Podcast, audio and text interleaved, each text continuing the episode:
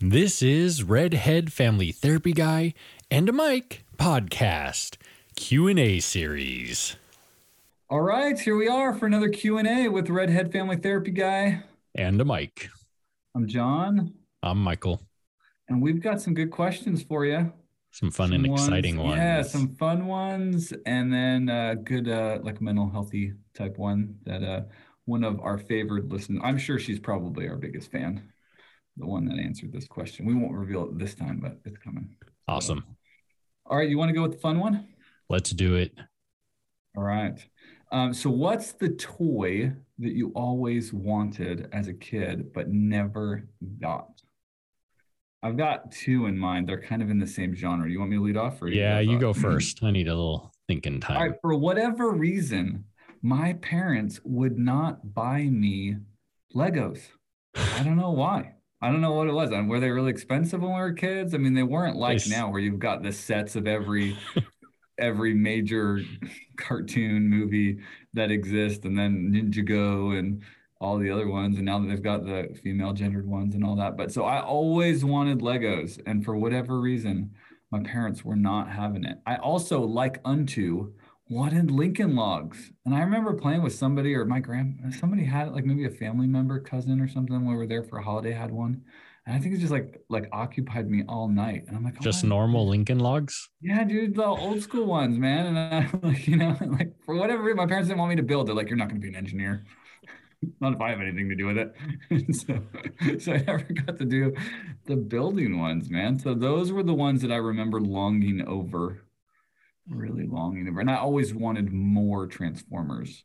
I always wanted more Transformers. I think I wanted So- GI Joes too, and like my parents weren't like buying me. I don't know if they were trying to keep my balance down or something, but I no G.I. Joes. I think one of the most amazing things as I've gotten older is the realization that I can buy some of the things that I always wanted that my that's parents would not buy me. And thus is you see all my toys. I wonder if that's why my kids like. Do my kids have so many Legos? It's not even funny, dude. yeah, because we, totally we subconsciously buy them for your kids. build my child for yourself. Man, what is the toy? I you know, I feel like I was treated really well at Christmas. Um, you know, I I really wanted a Nintendo for a while, and that one I Mm. had to save up. That one, my parents were like, "You have to save up." I didn't have to save up the whole price though. I only had to save up, I think, half, and then they bought me. So it took a lot of car washes to do that. But my favorite toy that I never got. So I have a Nintendo. If you're still thinking, I have a Nintendo story. So how about this, dude? My grandfather. Mm-hmm. Okay, so I never had ColecoVision. right? Uh-huh. Because like, of course, we all had like Atari or whatever. Um, my grandfather had ColecoVision, and he got Nintendo like when like the first year it came out, like when it had the robot. awesome. like Super Mario and the robot thing. Yeah. had, like yeah, he had it like That's for m- many years, like for many years. And so it was like I was super excited because I got to go to my grandpa's house and play Nintendo. Like we played That's Duck Hunt, awesome. and I would destroy my grandpa. And there was this little tiny TV in the back room, little tiny TV that I'd sit on the carpet like, the little-. Little like they had the little like remember that pokey thing? It wasn't like audio video cables. It was like a coaxial type cable that would go into the back of the TV. Do you remember that? Yeah, yeah. But I like I spent a good deal of time with Duck Hunt and uh, that. what was and the, robot Nintendo- thing? I don't know what So the robot, there was a game. There was this interactive game where there Mhm. was like a robot, and you would have to get the robot, and the robot would move this spinning thing or this thing that would touch the buttons of the controller.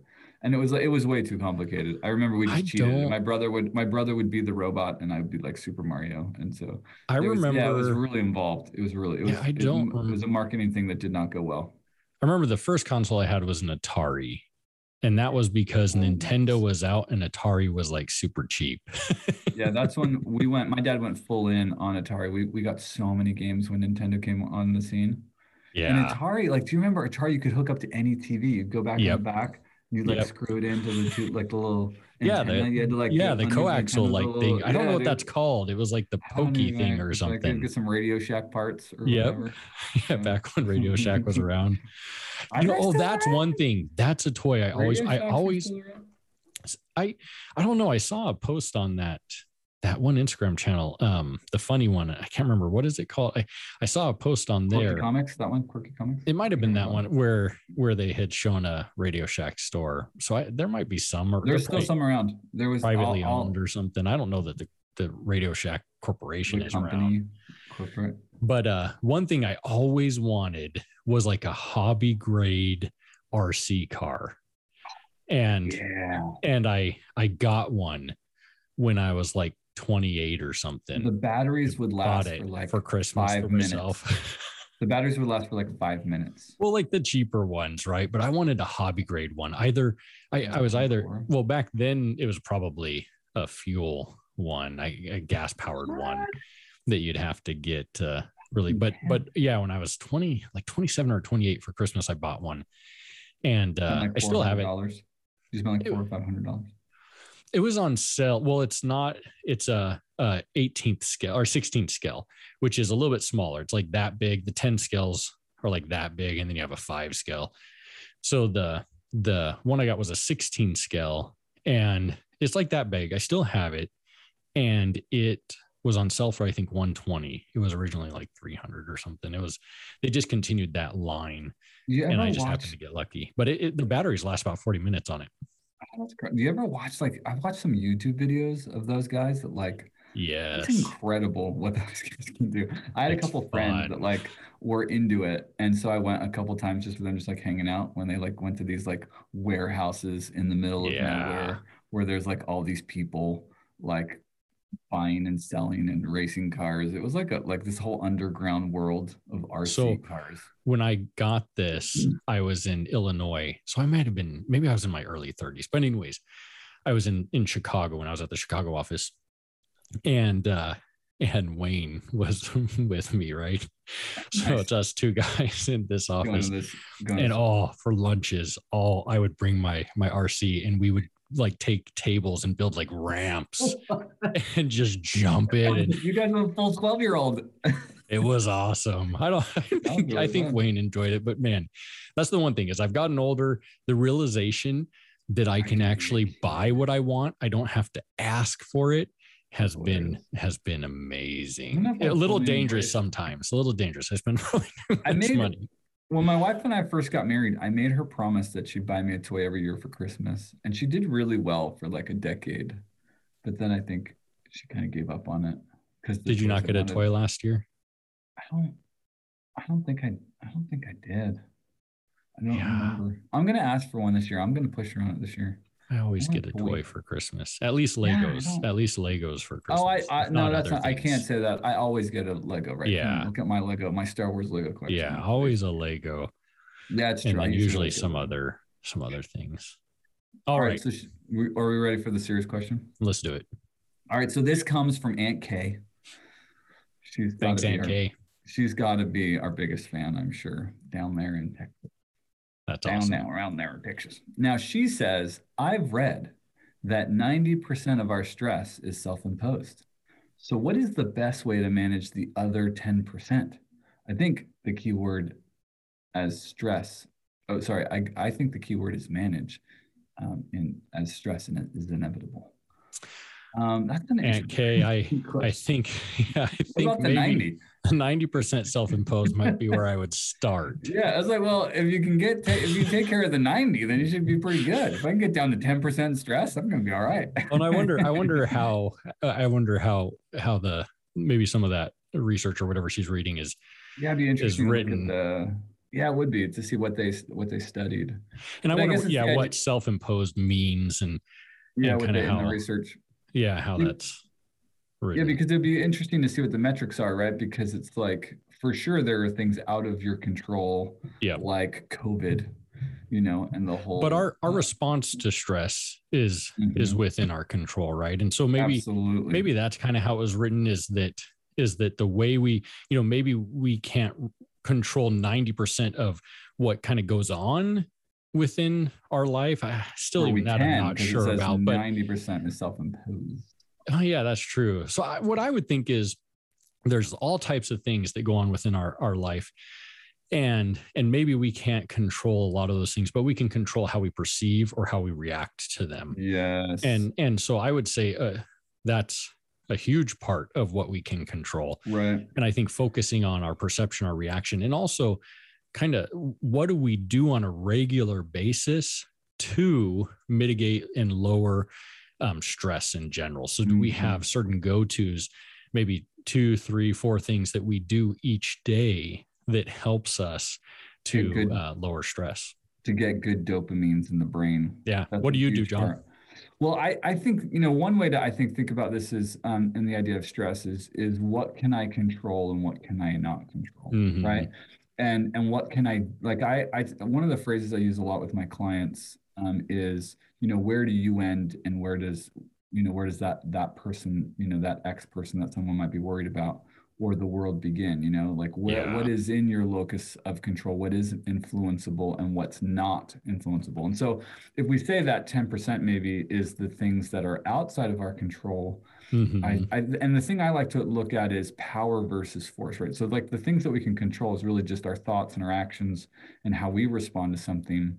And um and so it's kind of like, you know, what can I influence, right? Like like in marriage, for instance, um I absolutely know how I could make my wife's life miserable, you know? Sure. But I could also be a perfect husband and she could still have a really bad day Yeah. right so it's like this idea of what what where how do i influence others and so i think managing like the perspective of stress is just one aspect is like well what can i do you know Mhm. instead of just fretting over the things that are terrible and horrible in the world or you're seeing somebody really struggling is i think just like well how much is there responsibility in my part in this thing and really assessing that deeply and then going okay can do i have to just let this go? Yeah. or or can i confront the situation or can i do something to help it help it be better right? So that's just a perspective thing.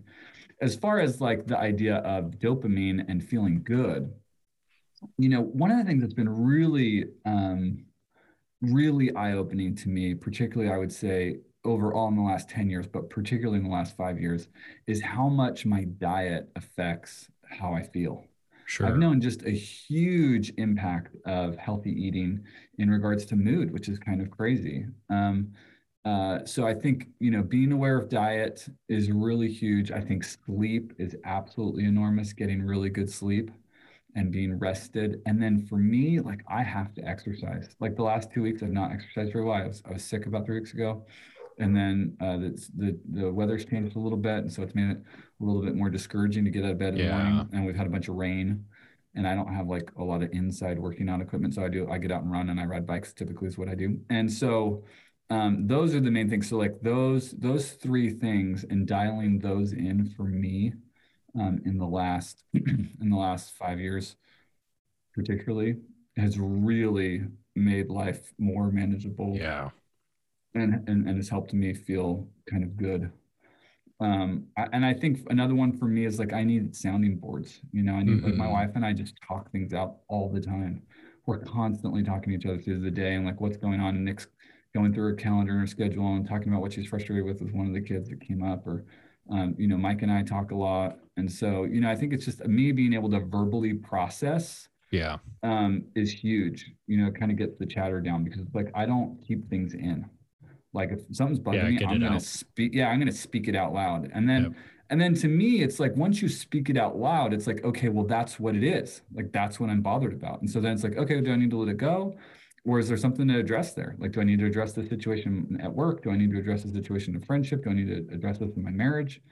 Um, so I get to a place of like action. And if like there's nothing for me to do, I'm really good at just being like, well, that's all I can do. I, you know, my heart Yeah. goes out to that person, but that's all I can do. You know.